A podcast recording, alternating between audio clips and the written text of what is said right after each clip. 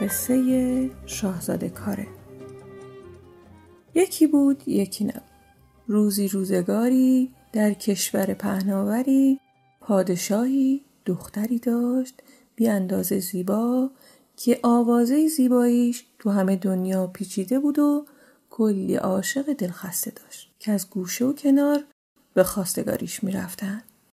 اما پادشاه گفته بود من دختر به کسی میدم که بتونه کارایی بکنه که دیگران نتونن. اگه چنین کسی پیدا شد دختر مال اون. ولی اگه کسی بیاد و کارایی که من میگم و نتونه بکنه سرش میره بالای نیزه.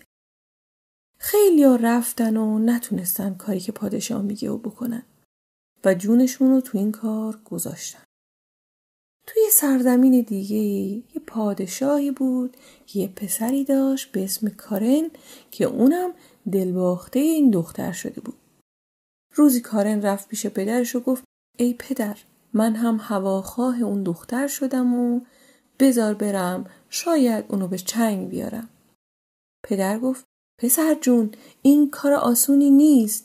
میترسم بری و کاری از پیش نبری و منو بی پسر کنی. پسر گفت اگه نرم زودتر بی پسر میشی. خلاصه انقدر لابه کرد تا پدر گفت به خوشی و تندرستی برو. کارن به راه افتاد. یک میدون که از شهر دور شد دید میون بیابون تپه‌ای هست. سرگردون مون که من چند بار اینجا اومدم شکار ولی تپه‌ای ندیدم. یهو دید تپه تکون میخوره.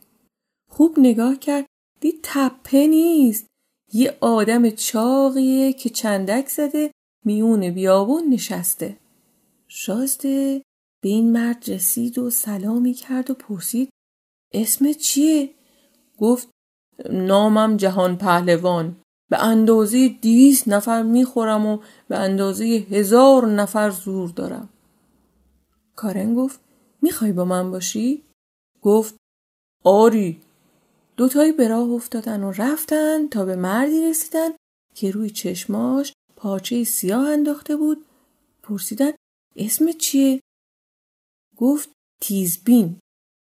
گفتن چرا رو چشماتو بستی؟ گفت برای اینکه من دوربین هستم و همه چیزا رو از چند فرسخی میبینم.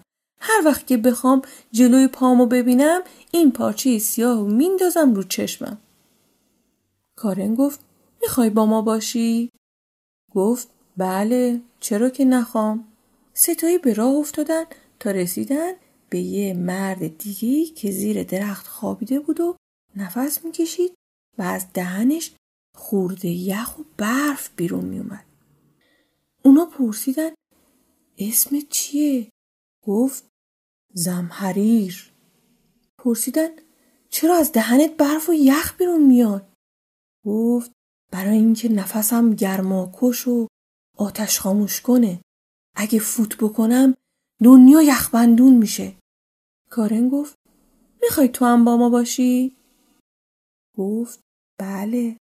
رفتن و رفتن تا رسیدن به یه مردی که میون بیابون یه پاشو ستون کرده بود و یه پاشو خم و چشم چپش رو هم به هم گذاشته بود. پرسیدن تو کی هستی؟ چی کار میکنی؟ گفت من تیراندازم. سر دو فرسخی شاخ آهوی رو نشون کردم. کارن گفت میخوای با ما باشی؟ گفت از خدا میخوام. به راه افتادن و رفتن تا رسیدن به مردی که وقتی پاشو به هوا بلند میکرد همه از دور فکر میکردن یه درخت میون بیابون سبز شده. ازش پرسیدن اسمت چیه؟ گفت شلنگانداز. پرسیدن هنرت چیه؟ گفت میتونم یه فرسخ راه و با یه شلنگ برم. کارن گفت میخوای با ما باشی؟ گفت از خدامه. این پنج شیش نفر به راه افتادن تا به شهر و کاخ پادشاه رسیدن. کارن به پیشگاه شاه رفت و دخترش رو خواستگاری کرد. پادشاه گفت من دخترمو به کسی میدم که بتونه کارایی بکنه که دیگران نتونن. یکیش اینه که دختر من خوب میدوه و تا به حال هیچ جوونی از اون جلو نیفتاده. تو دو فرسخی بالای این کوه یه چشمه‌ایه که آب شیرین داره. تو دخترم برید و از آب چشمه جامی پر کنی. اگه تو زودتر اومدی و جامو آوردی که یه کار بزرگی کردی و باید کارهای دیگه هم بکنی. اگه دخترم جامو زودتر آورد سر از تنت جدا میکنم. فردای اون روز یه جام طلا به دختر داد و یه جام نقره به کارن که برن و از چشمه آب بیارن. دم تیغ آفتاب دختر پا به دو گذاشت. کارنم جامو به شلنگ انداز داد. شلنگ انداز با دو شلنگ رفت سر چشمه و جامو پر کرد و با یه شلنگ برگشت رسید به میون راه. با خودش گفت دختر حالا حالاها اینجا نمیرسه. من یه چرتی میزنم و چشمی گرم میکنم. خشتی گذاشت زیر سرش و خوابید.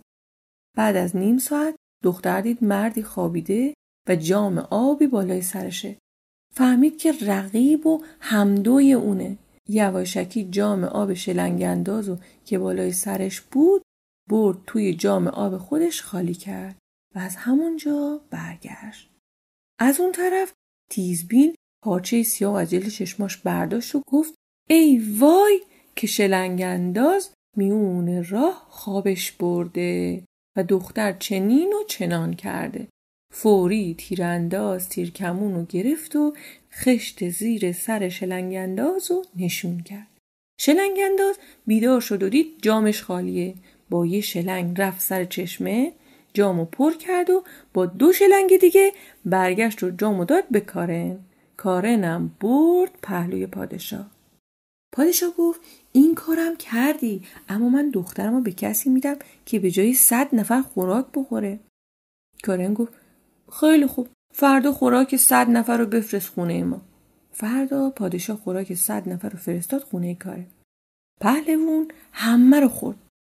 کارن به پادشاه پیغام داد و گفت خوراک صد نفر رو فرستادی ولی ما هنوز گرسنه‌ایم. پادشاه خوراک صد نفر دیگه هم فرستاد. بعد از اون کارن رفت پهلوی شاه. پادشاه گفت یه آزمایش و یه کار دیگه مونده. اونم اینه که کنار این شهر دریاچه‌ایه.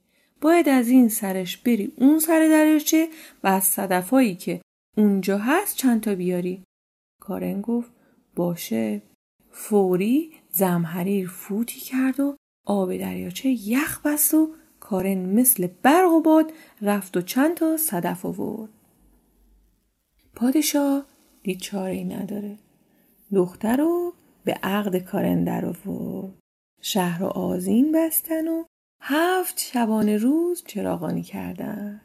چون پادشاه جز این دختر بچه‌ای هم نداشت، اون شد جانشین پادشاه. کارنم کشور رو پنج بحر کرد و فرمانروایی هر بحر رو به یکی از همراهانش داد.